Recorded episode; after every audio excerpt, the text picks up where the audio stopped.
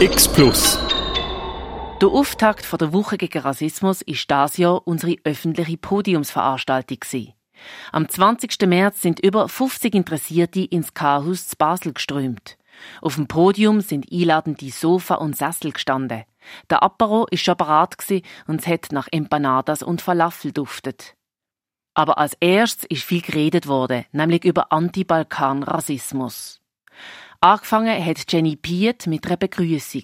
Sie ist die neue Co-Leiterin der kantonalen Abteilung Gleichstellung und Diversität, Fachstelle Integration und Antirassismus.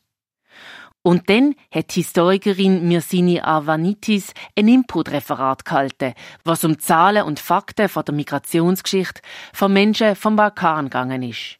Dann hat Merita Shabani von Baba News eine Diskussion moderiert, wo Asiye Asani und Endrit Sadiku teilgenommen haben. Das Mikrofon ist offen, das Publikum ist gespannt und Jenny Piet steht vorne auf dem Podium. Herzlich willkommen, guten Abend miteinander. Ich freue mich sehr, dass ich Sie heute im Namen des Kantons Basel-Stadt und der Fachstelle Integration und Antirassismus begrüßen darf zu diesem Auftakt der Woche gegen Rassismus. An diesem Vorabend des Internationalen Tags gegen Rassismus möchten wir daran erinnern, dass Rassismus und rassistische Diskriminierung schwere Menschenrechtsverletzungen darstellen. Wir möchten Benachteiligungen, Herabwürdigungen, Ausgrenzungen für die Folgen sensibilisieren. Wir möchten Verhalten hinterfragen, gesellschaftlich verankerte Strukturen aufbrechen und Änderungsprozesse in Gang bringen. In einer gerade ähm, von der Fachstelle für Rassismusbekämpfung in Auftrag gegebenen Studie für äh, strukturellen Rassismus in der Schweiz wird deutlich, in wie vielen Lebensbereichen Menschen rassistisch diskriminiert werden. Und auch Menschen, Migrationsbevölkerung aus dem Balkanraum. Zum Beispiel systematisch auf dem Arbeitsmarkt, bei der Lehrstellensuche schon, bei der Wohnungssuche, Menschen mit kosovo-albanischem Namen, für die ist es schwieriger, eine Wohnung zu finden, als Antragstellerinnen für Einbürgerungen, die auf der Gemeindeebene entschieden werden, ist es für Menschen aus dem ehemaligen Jugoslawien deutlich schwieriger, da ja eine, eine positive Antwort zu bekommen. Auch bei anderen Behörden entscheiden werden Menschen systematisch benachteiligt. Die Verknüpfung von migrations- und sozialrechtlichen Bestimmungen sind potenziell diskriminierend und ausgrenzend. Der Zugang zu Leistungen im Gesundheitsbereich kann eingeschränkt sein aufgrund von Sprachbarrieren, aber auch aus anderen Gründen. Politische Kampagnen äh, bedienen sich rassistischer Bilder teilweise für die Mobilisierung und bei Wahlen haben es auch Menschen mit einem ausländisch klingenden Namen schwieriger gewählt zu werden. Auch die Medien berichten sehr häufig pauschalisierend über bestimmte Gruppen und viele Menschen im öffentlichen Raum erfahren rassistische Diskriminierung, verletzende Erfahrungen. Und diese Liste ist lang. Ich musste sie etwas ablesen, weil sie ließe sich leider noch fortsetzen. Und heute Abend ist es aber nicht an mir, den Raum einzunehmen, sondern ich freue mich sehr, den Raum öffnen zu können, damit wir jene Stimmen hören können, die besonders betroffen sind und wir beginnen den Abend mit einem Input-Referat, mit einem Hintergrund von Mirsini Avanitis und das freut mich sehr, dir das Wort übergeben zu dürfen. Und jetzt wünsche ich Ihnen gutes Zuhören vor allem und euch allen dann gutes Diskutieren nachher. Vielen Dank. Ja, dann kommen wir zum Input-Referat. Ich bin äh, Mirsini Arvanitis und hier gleich ein kleiner Überblick, damit ihr so seht, was, wir so, was ich euch so erzähle in den nächsten 20 Minuten. Ich werde ganz kurz ein paar Zahlen zeigen vom Bundesamt für Statistik. Einfach, manchmal ist es gut, wieder so ein bisschen äh, Zahlen vor Augen zu haben. Dann in einem zweiten Punkt werde ich so verschiedene äh, Migrationswellen äh, aufzeigen. Ich habe mich hier Bei diesem Referat fokussiere ich mich ähm, auf Menschen aus dem Kosovo, unter anderem auch, weil es die größte Gruppe ist von Menschen aus dem Balkan hier in der Schweiz. Und dann drei ist so wie vielleicht noch kurz so vor der Diskussion die Frage, was für Faktoren haben zu dieser Konstruktion von diesen negativen Bildern beigetragen. Und ich werde auch noch da zwei Beispiele machen, die sehr extrem sind und das auch nochmal auf den Punkt bringen und dann noch kurz den Bogen schließen, was heute noch ist. Und dann beginnt dann die, äh, die Diskussion. Genau, äh, ein paar Zahlen.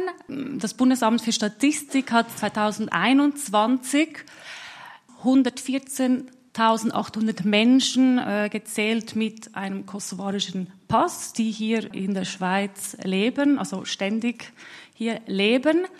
Also eine Studie aus dem gleichen Jahr hat gezeigt, dass 33.475 Personen also einen kosovarischen Pass und einen Schweizer Pass haben, also Doppelbürgerinnen, Doppelbürger sind.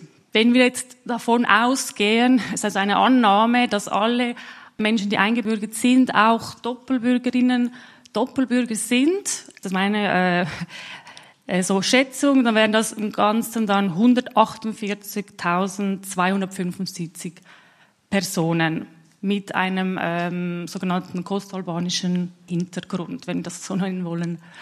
Genau. Und vielleicht noch so ein bisschen im Vergleich, dass diese Gruppe, diese Bevölkerungsgruppe, wenn wir das jetzt so nennen möchten, die fünftgrößte Migrationsgruppe in der Schweiz äh, darstellt. So die ersten, das ist aus Italien, Deutschland, Frankreich und da gibt es noch eine ganze Gruppe, die wird dann zusammengenommen, einfach alle anderen aus Europa. Also die ist halt sehr groß, die Gruppe, aber Menschen mit kosalbanischem äh, mit Migrationshintergrund sind die fünfgrößte Gruppe. Einfach zum nochmal so die Verhältnisse im Kopf zu haben. Ich komme jetzt zu den verschiedenen Migrationswellen. Ich finde es immer wichtig, dass man diese historische Perspektive nochmal einnehmen kann. Ich versuche das an diesen drei sogenannten verschiedenen Phasen aufzuzeigen und dann immer äh, in Bezug auf die Migrationspolitik, die da in diesem Moment gerade vorherrschend war in der Schweiz. Über die Arbeitsmigration, Familiennachzug und über den Asylweg. Beginnen wir gleich mit der Arbeits äh, Migration, das war in den 60er, 70er Jahren. Da kamen viele Menschen aus dem, äh, aus heute aus dem Kosovo, nicht natürlich nur aus diesem Gebiet, sondern auch aus anderen Gebieten, allgemein aus dem Balkan und auch sonst ähm, Südeuropa. Der Schweiz brauchte ähm, Arbeitskräfte und es sind dann auch viele Menschen ähm, gekommen. Und auf Kosovo bezogen waren das oft Menschen ähm, aus ländlichen Gebieten. Die Arbeitslosigkeit war dort sehr groß und auch diese Modernisierungsprozesse, die fanden allgemein in dieser Region, damals noch eine Region von ehemaligen Jugoslawien, sehr langsam statt. Und zu dieser Zeit, also diese ganze Saisonier, äh, dieses Statut, einfach damit ihr das im Kopf habt. Und damals wurden diese Menschen aus Kosovo, also mehrheitlich äh, natürlich Albaner, Albanerinnen, als jugoslawische Gastarbeiter, mehrheitlich männlich bezeichnet. Sie waren auch so ein bisschen diese Vorzeige Gastarbeiter, Gastarbeiterinnen, also angepasst, ruhig und sind nicht aufgefallen sozusagen. Ich mache jetzt einen Sprung erst dann Ende 80er haben dann viele äh, Gastarbeiter, mehrheitlich Männer, äh, eine Jahresaufenthaltsbewilligung bekommen und in diesem Zusammenhang war dann auch das Recht auf äh, Familiennachzug. Jetzt komme ich auf äh, Familiennachzug und über Asyl in die Schweiz. Einfach, um das noch im Kopf zu haben, also mit der äh, Machtergreifung von Milosevic 1989 hat Kosovo den Status als autonome Provinz äh, verloren. Äh, es gab dann viele Proteste, Demonstrationen, auch äh, Tote. Das kam dann alles danach, diese Massenentlassungen von albanischen äh, Menschen in öffentlichen Ämtern, staatlichen Betrieben gleichzeitig auch eine erhebliche Einschränkung äh, zum Gesundheitswesen und zum Bildungswesen. Also es war dann auch nur noch alles auf, auf Serbisch.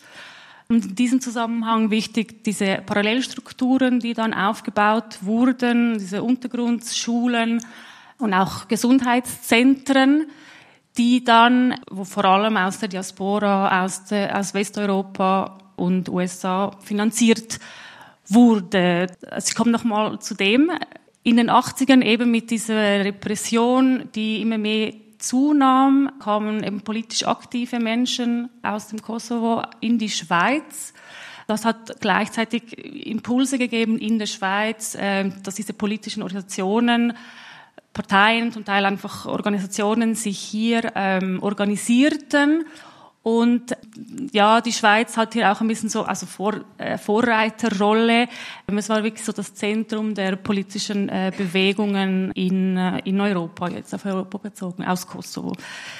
Und es wurde dann eben, es wurde so ein, Nutz, also ein, so ein Fonds gebildet. Da haben die Leute, also jetzt konkret in der Schweiz, es war so bis zu drei Prozent äh, vom Monatslohn. Zum Teil haben die Leute auch mehr da einbezahlt und mit diesem Geld wurden diese Parallelstrukturen finanziert.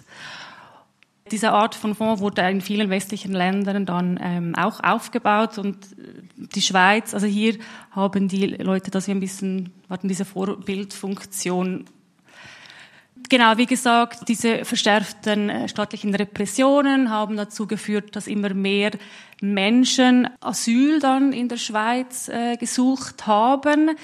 Hier ist auch noch ein Punkt wichtig, also junge Männer, die dann desertiert sind mit dem Beginn äh, der Balkankriege, also im Beginn der 90er die eigentlich eingezogen werden sollten von der jugoslawischen Armee, das aber nicht wollten. Die Asylgesuche aber in der Schweiz wurden eigentlich immer abgelehnt von diesen jungen Männern. Sie bekamen dann auch eine vorläufige Aufnahme, also Status F kennen wir heute auch immer noch, weil die ähm, damals jugoslawischen Behörden sich wie geweigert haben, diese Männer wieder aufzunehmen. Da musste die Schweiz so wie ein bisschen ja, da mitmachen. Äh, viele blieben aber auch, auch ohne Aufenthaltstitel in der Schweiz. Allgemein dieser unsichere Aufenthaltsstatus hatte natürlich Auswirkungen allgemein ähm, auf, für, auf eine Arbeitsstelle, auf bestehende Arbeitsverhältnisse und hat auch dazu geführt, dass viele äh, Menschen dann auch von der Sozialhilfe abhängig waren, weil es wie nicht möglich war, äh, wegen diesem unsicheren Aufenthaltsstatus.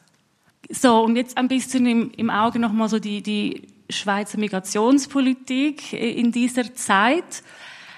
So ab Anfang 90er Jahre war es nicht mehr möglich für Menschen äh, aus dem Kosovo als Arbeits, sogenannte Arbeitsmigrantinnen, Migranten in die Schweiz zu kommen.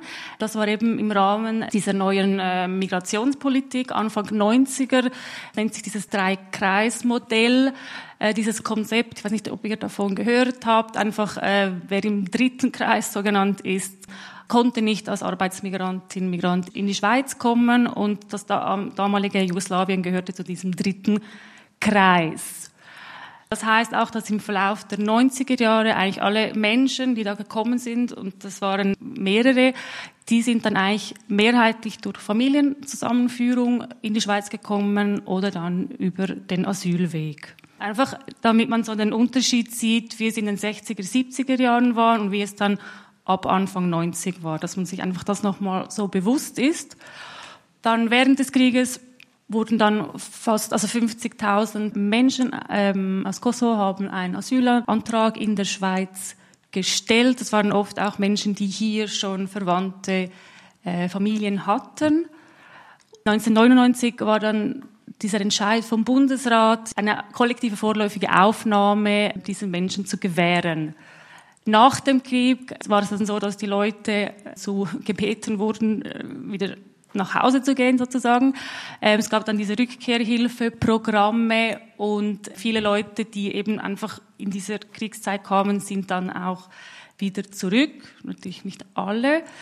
Es gab dann noch diese humanitäre Aktion im Jahr 2000. Da wurden, also hatten die Menschen vor dem 1. Januar 93 einen Asylgesuch eingereicht hatten, hatten die Möglichkeit, ihren Aufenthalt wie, äh, zu regeln. Und davon haben äh, einige Menschen auch Gebrauch gemacht. Nach dem Krieg war dann die äh, Schweizer Migrationspolitik bezüglich äh, Menschen aus dem Kosovo restriktiver. Also es gab eigentlich außer Familiennachzug keine legale Migration mehr, außer über Studienprogramme oder Arbeitsverhältnisse, Verträge, die, so, die schon standen.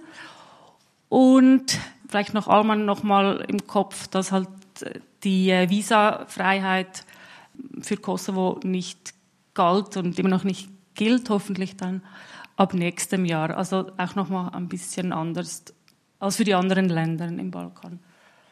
Jetzt komme ich zum letzten Teil und zwar ist es so ein bisschen ein Versuch, ein erster Versuch, ein bisschen aufzuzeigen, in welchem Rahmen diese, diese Konstruktion von diesen negativen Bildern überhaupt stattfinden konnte.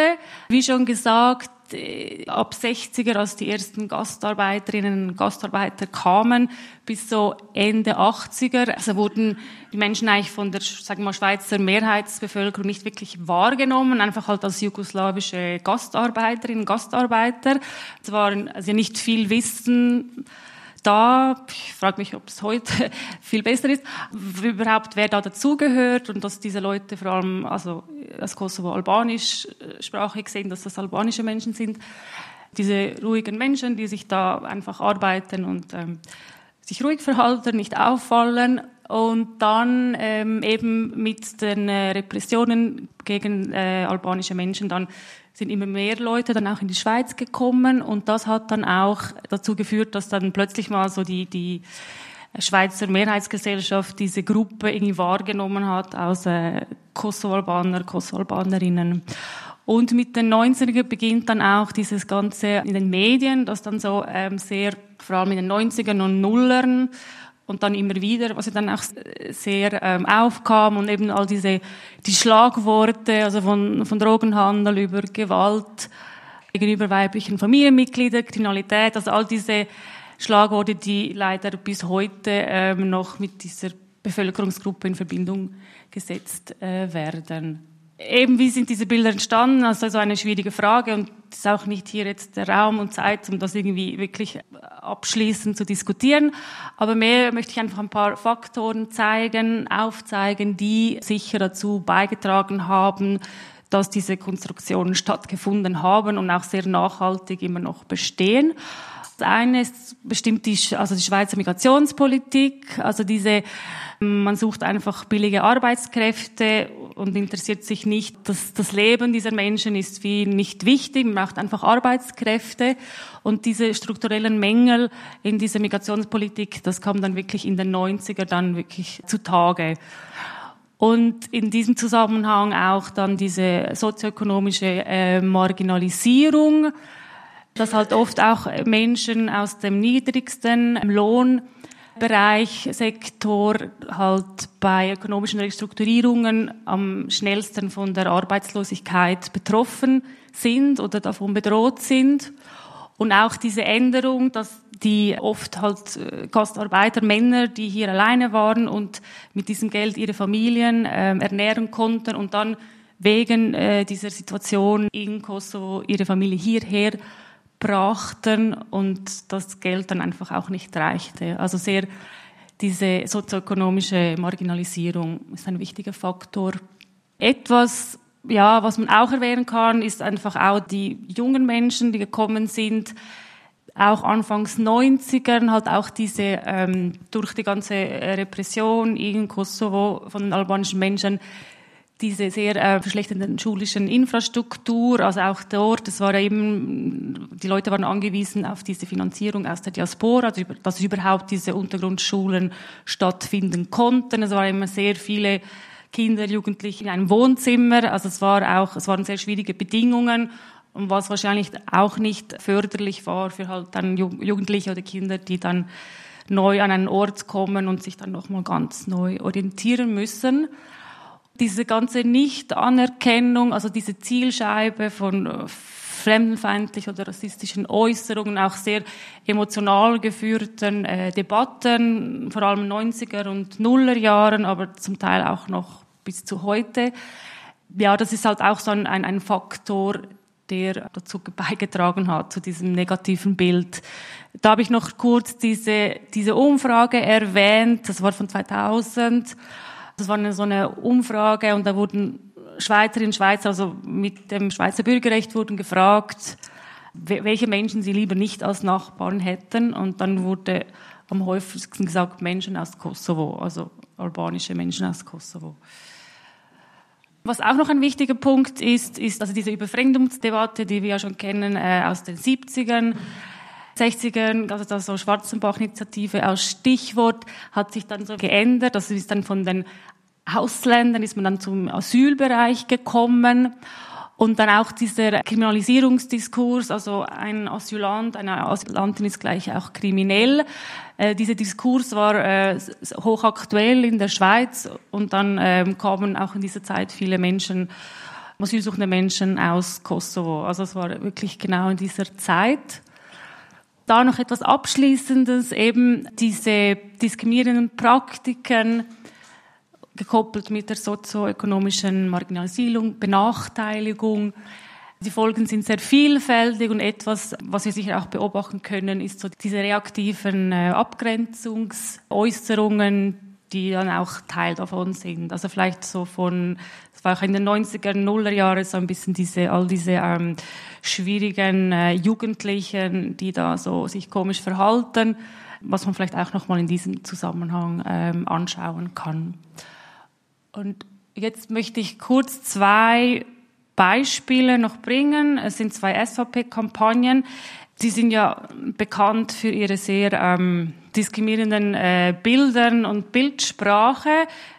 Ich finde es einfach wichtig, nochmal die zwei zu zeigen, weil ich, ich weiß nicht von einer, also von anderen Plakaten, die so explizit eine Migrationsgruppe angreifen. Ich nenne es jetzt mal so. Also wir kennen all diese Burka-Verbot, diese, diese, diese Verhüllungen oder die, die äh, Moscheen, also sehr äh, islamfeindlich.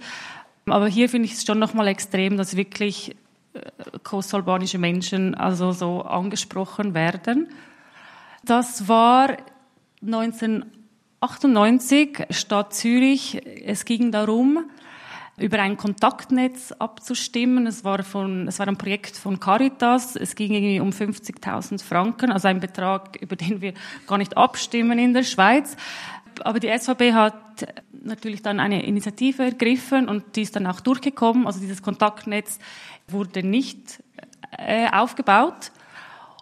Und ähm, es wurde auch mit 55,5 Prozent abgelehnt. 2000 Eins haben dann äh, Vertreterinnen der demokratischen Juristen und Juristinnen in Zürich ähm, die ähm, Verantwortlichen dieser Plakatwerbung wegen Verstoß gegen die Antirassismusstrafnorm angeklagt. Leider kam es zu einem Freispruch. Es wurde dann eine Berufung eingelegt. Ich weiß jetzt nicht, was der neueste Stand ist. Und hier noch das zweite Beispiel. Das war im äh, Vorlauf der Masseneinwanderungsinitiative der SVP 2014 und so ab 2011 begannen die ganzen Vorkampagnen und Inserate. Und dieses Inserat ist in diesem Zusammenhang entstanden. Und hier wurde dann wieder ähm, die Verantwortlichen wegen äh, Rassendiskriminierung äh, angeklagt. Und sie wurden dann auch verurteilt einfach zu einer bedingten Geldstrafe. Aber hier wurde wenigstens etwas erreicht, sozusagen. Und jetzt noch den Bogen zu schließen zu heute. Während der Pandemie gab es da, ist das ein Beispiel aus der NZZ, ein Artikel, wurde von eben so Albanern allgemein gesprochen, die so Impf faul sind und dann auch im Zusammenhang mit dem Sommer 2021 beim Rück also Zurückkommen von den Sommerferien, so dass da die Leute aus diesen Gebieten, aus dem Balkan da äh, alle Covid mitbringen. Und dann natürlich auch noch 21 die, die Absage, die sehr kurzfristige Absage gegen 48 Stunden, bevor es dann hätte stattfinden sollen, des, äh, des Alba Festivals in Zürich. Ja, das war's. Vielen Dank fürs Zuhören.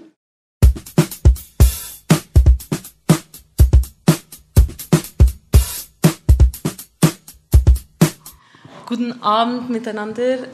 Schön sind Sie alle da. Danke, Mirsini, für diese historische Eingliederung. Machen wir mal weiter mit der Podiumsdiskussion zu diesem Thema. Genau, vorab möchte ich auch sagen, dass wir bei den Albanern bleiben.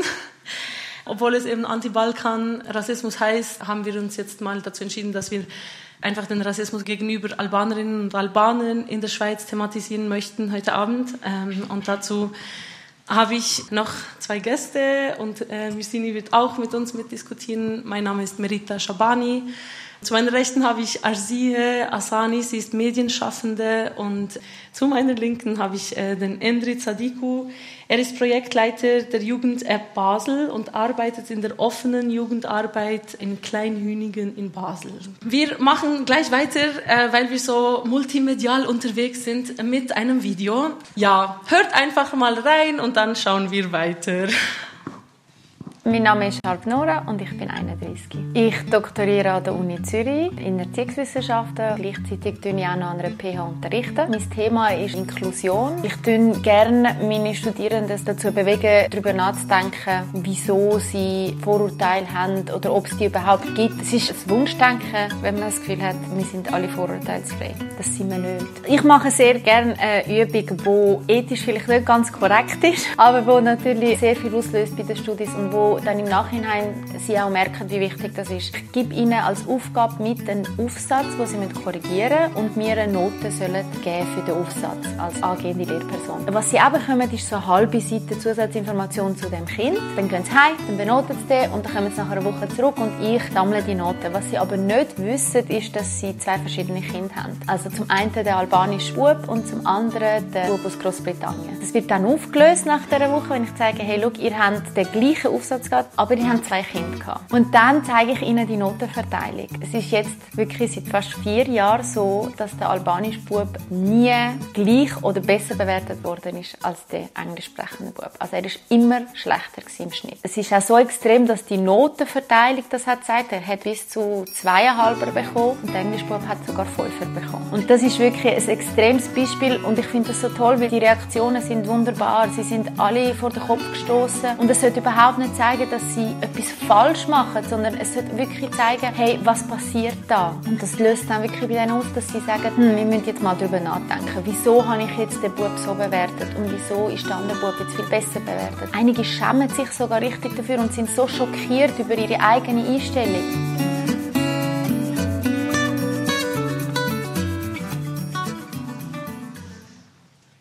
Ja, Endrit. Überrascht dich dieses Experiment? Nein. Zuerst mal vielen Dank, dass ich heute Abend hier sein darf. Vielen Dank auch für die Einladung an Radio X. Und äh, ich finde es sehr toll, dass wir dieses Thema heute Abend hier behandeln dürfen. Anti-Balkan-Rassismus, das ist sicher ein Thema, das in den letzten Jahren wieder in den Hintergrund gerückt ist, aufgrund von anderen Thematiken. Und deswegen finde ich es umso schöner, dass wir zumindest in diesem Rahmen heute wieder darüber sprechen können. Zu deiner Frage, mir sind konkret zwei Dinge durch den Kopf geschossen. Das erste ist sicherlich, ja, wir haben so ein ungerechtes System, ein ungerechtes schulisches System. Man hat es sehr gut gesehen, wie sie es beschrieben hat, das Experiment. Wir haben unglaublich viele Konzepte und Leitbilder über integrative Schulen zum Beispiel oder auch äh, über Chancengerechtigkeit. Und äh, ja, das, hat man gesehen im Experiment, dass es selbst bei angehenden Lehrpersonen schwierig ist, hier neutral zu bleiben oder objektiv. Oder? Das, das war so das Erste, was mir aufgefallen ist. Und das Zweite natürlich das, was sie auch im Video sagt, oder? dass Rassismus nicht greifbar ist. Oder? Also man muss viel darüber nachdenken, man muss reflektieren und, und man muss sich damit auch auseinandersetzen, damit man es überhaupt feststellen kann. Es ist sehr oft sehr subtil. Das ist so das, was mir aufgefallen ist in diesem Video. Ja. Was ist dir geblieben? Oder hat, hat dich das Video überrascht? Nein, mich hat es nicht überrascht. Es war eher triggernd und ähm, traurig, das zu sehen. Und es erinnert einfach auch an die eigene Kindheit und an die eigene Schulzeit. Und es ist wirklich einfach traurig, weil ich finde, Lehrpersonen haben nebst den Eltern einen so großen Einfluss auf Kinder und wie viel das kaputt machen kann und wie viel das einnehmen kann auf ein, auf ein so ein Leben. Und das finde ich sehr ernüchternd. Du arbeitest ja in der äh, offenen Jugendarbeit. Kommt dir gleich spontan etwas in den Sinn, wo, wo du das auch gerade verbinden kannst, so diese ja, also ich sehe das natürlich äh, in meiner täglichen Arbeit mit den Jugendlichen, gerade in Kleinhüningen. Also ähm, ihr seid jetzt nicht aus Basel. Kleinhüningen ist ein Quartier in Basel, welches eine sehr hohe Sozialhilfequote hat, welches die tiefste Gymnasialquote im Kanton Basel-Stadt hat. Und ähm, ja, in den Gesprächen mit den Jugendlichen, mit den Kindern sehe ich immer wieder dass das Thema, Hauptthema Nummer eins die Schule ist und dass sie so gestresst sind, dass sie nicht mehr hinterherkommen können und ähm, ja, oft auch zu Hause nicht äh, diese Hilfe be bekommen wie vielleicht Schweizer Kinder oder Jugendliche. Ja. Was habt ihr selbst so für Erfahrungen gemacht, wenn ihr jetzt so an Rassismus in der Schweiz denkt? Oder wisst ihr irgendwie so, dass das erste Mal, wo euch etwas wirklich so aufgefallen ist, so, ah, das war jetzt wahrscheinlich rassistisch?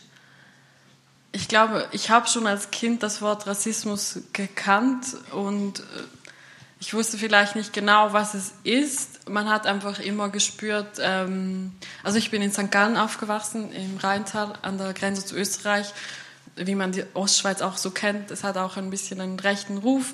Es war sehr eine ländliche Gegend und ich habe einfach immer das Gefühl bekommen, dass ich anders bin. Vielleicht auch irgendwie auch ein positiver Rassismus, so du bist anders als die anderen, was auch eigentlich eine Form von Rassismus ist, was ich sehr lange nicht verstanden habe und dann auch immer anders sein wollte, weil ich dachte, okay, das ist gut, bis ich dann gecheckt habe, hey, nein, ich kann einfach so sein, wie ich bin. Du kannst so gut Deutsch sprechen. Danke so ein Beispiel dafür, was ich äh, auch oft so als Kompliment wahrgenommen habe und später dann gecheckt habe, oh, das ist ja gar kein Kompliment. Ja, genau. Habt ihr so äh, Strategien entwickelt, wie ihr mit dem umgeht? Kennst du das auch? Also warst du auch der gute Albaner? Also was auch immer das heißen soll. Äh, ähm, ja, also ich habe natürlich auch solche Erfahrungen gemacht und ich habe jetzt auch nachgedacht, wann hat das überhaupt bei mir angefangen, das Wort Rassismus, keine Ahnung. Wir erzählen uns immer wieder so diese Geschichte zu Hause. Ich, ich war zehn, ich bin, äh, also geboren bin ich in Altdorf, Kanton Uri, also absolute Urschweiz. Aber äh, die Hälfte der Kindheit bin ich im Baselbiet, in Baselland aufgewachsen und und äh, ich war so ungefähr zehn Jahre alt, da bekamen wir eine Einladung für das Integrationsfest in Liestal. Ich weiß nicht, ob es heute noch stattfindet, aber damals hat es alle zwei Jahre stattgefunden. Integra hieß es. Und da kam, glaube ich, meine Mutter auf mich zu und sagte, ja, wollen wir auch ans Ausländerfest gehen. Und wir waren damals Ausländer. Also ich hatte damals noch, also wir hatten damals noch nicht den Schweizer Pass. Und ich war so irritiert in diesem Augenblick, weil ich hatte mich nicht als Ausländer gefühlt. Ich, ich war hier geboren, ich ging hier in die Schule, hatte Schwe viele Schweizer Freunde und äh, habe gesagt, nein Mami, sicher nicht, gehen wir zu den Ausländern. Und ich denke, das ist das Bild, das ich im Kopf hatte, was du ja dann im Vortrag vorhin gezeigt hast, oder? Dass etwas aufgespielt worden, aufgesetzt worden ist in den Medien und erst do dort so realisiert habe, hey, warte mal, ich bin ja selber auch ein Ausländer gewesen. Also zu diesem Zeitpunkt aufgrund der Definition, ja. Und das war so die erste Berührung mit, mit diesem Wort für mich, ja. Genau. Dieses Fremdbild macht ja auch ganz, ganz viel mit, mit dem Selbstbild. Ich äh, spreche da manchmal auch davon, dass ich mich manchmal auch etwas desintegrieren muss, weil ich wirklich so sehr, sehr lange ähm, eben diesem Bild entsprechen wollte vom guten Ausländer und vom integrierten Ausländer und eben so diese andere Seite von mir, eben so dieses Albanische auch äh, völlig wegstoßen wollte, ähm, weil ich halt nur diese schlechten Assoziationen äh, mitbekommen habe. Ja, kennt ihr dieses Gefühl? Also ich nenne das meine Identitätskrise, die immer noch anhält, mit der ich immer noch zu kämpfen habe. ich, ich fand es jetzt auch spannend, dass du dich als Kind nicht als Ausländer, äh, nicht als Ausländer gefühlt hast. Ich fühle mich heute nicht mehr als Ausländerin, aber ich spüre halt immer noch so von außen, wie andere zu mir sagen, dass ich noch eine bin. Und ich finde, das macht eine so große Diskussion auf. Bin ich Schweizerin, bin ich Albanerin, bin ich zwischendrin, was bin ich? Es gibt so, wir sind wie so etwas Neues, eine neue Generation. Und ich finde, es muss vielleicht einen neuen Begriff geben für das, was wir sind oder eben auch nicht. Es ist etwas, mit dem ich mich immer noch beschäftige, über das ich immer noch schreibe, obwohl ich gar nicht mehr möchte. Weil das ist auch sehr ermüdigend, immer diese Fragen im Kopf zu haben. Habt, habt ihr auch das Gefühl, dass ihr eigentlich auch immer zu diesen speziellen Themen dann äh, auch zu Wort kommt? Okay, ja. wie heute? ja, okay, heute macht es Sinn. ja, ja voll dieser Posit ich finde, das ist auch fast nur so eine Art von positiver Rassismus. So, man wird nur zu diesen Themen befragt oder gerufen und nicht für andere Themen, obwohl man vielleicht andere Themen auch gerne besprechen möchte. Aber man wird so ein bisschen auf das reduziert, genau. Mhm. Was, was müssen wir anders machen? Zum das Abstreifen meinst du? Ja, vielleicht so über Quantenphysik reden. ähm, ja, also es ist schwierig, oder? So, ähm, wir haben ja verschiedene Facetten auch, oder? Und ich denke, diese muss man einfach noch stärker zeigen, noch stärker die Leute darauf aufmerksam machen. Aber klar, ich habe diese Momente Aber müssen auch. wir das machen? Was denkt ihr so? Also müssen wir noch mehr zeigen, dass wir eigentlich... Also ich, ich finde, wir sind halt an dem, wir sind noch nicht an einem Punkt, dass wir sagen können, wir streifen das ab, weil wir können uns das noch nicht leisten. Wir sind noch nicht an dem Punkt, an dem wir einfach diese Themen ausklammern. Wenn, wenn wir nicht darüber sprechen, wer dann? Weil wir verstehen es halt immer noch am besten. Wir haben dieses Verständnis. Jetzt in Bezug auf die Medienlandschaft, ich denke, es braucht einfach viel mehr Personen mit Migrationsgeschichte in Leitungsstellen. Und dann würde sich der Fokus auch ein bisschen ähm, verschieben oder das ganze, die ganze Thematik würde sich verschnellern. Mirsini, eine Frage äh, an dich als Historikerin. Ich höre das ja so oft, dass man mir sagt, hey Merita, ja, äh, weißt du, bei den Italienern war das ja auch so. Die waren ja auch sehr lange einfach da und äh, und jetzt wahrscheinlich geht es nicht mehr lang. Dann seid ihr auch, ja, jeder möchte jetzt einen italienischen Hintergrund haben und wahrscheinlich wird man das ja bei euch dann auch so sagen. Die Frage ist, warum braucht die Schweiz alle zehn Jahre ein Feindbild? Ähm, also das Warum weiß ich, kann ich glaube nicht beantworten. Ja, eben wie du schon angetönt hast, wegen so in den 60er, 70er, da waren sie da die Italiener, Italienerinnen, also da gibt es ja auch ganz viele ähm, Geschichten. Und ähm, so eben ab 90er Jahre dann ähm, Kosovo, Albanien, Albaner auch erst einmal so wahrgenommen als eine Gruppe. Ja, ich glaube, es gibt dann vielleicht wieder andere Gruppen oder halt dann vielleicht einen Zusammenhang mit Asyl. Ähm, also auch jetzt so ist wieder, sind wieder verschiedene Gruppen im Spiel. Ähm, ich glaube einfach, dass dann immer wieder plötzlich wird es aufgezeigt in den Medien oder es ist dann mehr ein Thema oder sind plötzlich vielleicht mehr Personen dann da und es ist dann wieder so ein ähm, zum Dampf ablassen. Also halt verschiedene Faktoren, aber was ich schon finde, dass ähm, der Rassismus gegenüber jetzt Kosovo-Albanien, Albaner oder Alb Albanerinnen, Albaner, ist schon sehr ähm, so nach, also nachhaltig irgendwie, also leider. Es ist so irgendwie, es ist halt schon länger beständig. Also ich frage mich dann, wann dieser Wechsel stattfindet. Also oder vielleicht auch so die Frage nach, also wie lange ist man in der Schweiz Ausländer, Ausländerin? Äh, zu der Frage vorher, ich finde halt, eben, dass man sagt, so die Italiener sind jetzt nicht mehr der Sünderbock, wir sind es. Ich glaube, hier ist auch noch wichtig zu sagen, auch wenn das dann passieren sollte, dass wir nicht mehr der Sünderbock sind, sollten wir uns halt doch stark machen für die anderen AusländerInnen und dass wir das nicht vergessen, dass nur weil wir nicht mehr die Sündenböcke werden, sein werden vielleicht, dass wir nicht aufhören mit der Sensibilisierung ähm, auch für die anderen Nationalitäten, die ins Land kommen. Ich möchte gerne noch mal kurz ansetzen zu dem, was du gesagt hast vorhin. Also ich denke, vielfach spielen auch die Medien eine sehr, sehr wichtige Rolle. Die Medien spielen eine wichtige Rolle, sagt der Endri Zadiku in der öffentlichen Podiumsveranstaltung über Anti-Balkan-Rassismus, die am 20. März stattgefunden hat.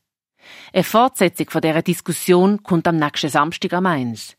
Dann geht es unter anderem um die Rolle der Medien im antirassistischen Diskurs, um schlagfertige Antworten auf die Frage, von wo kommst du?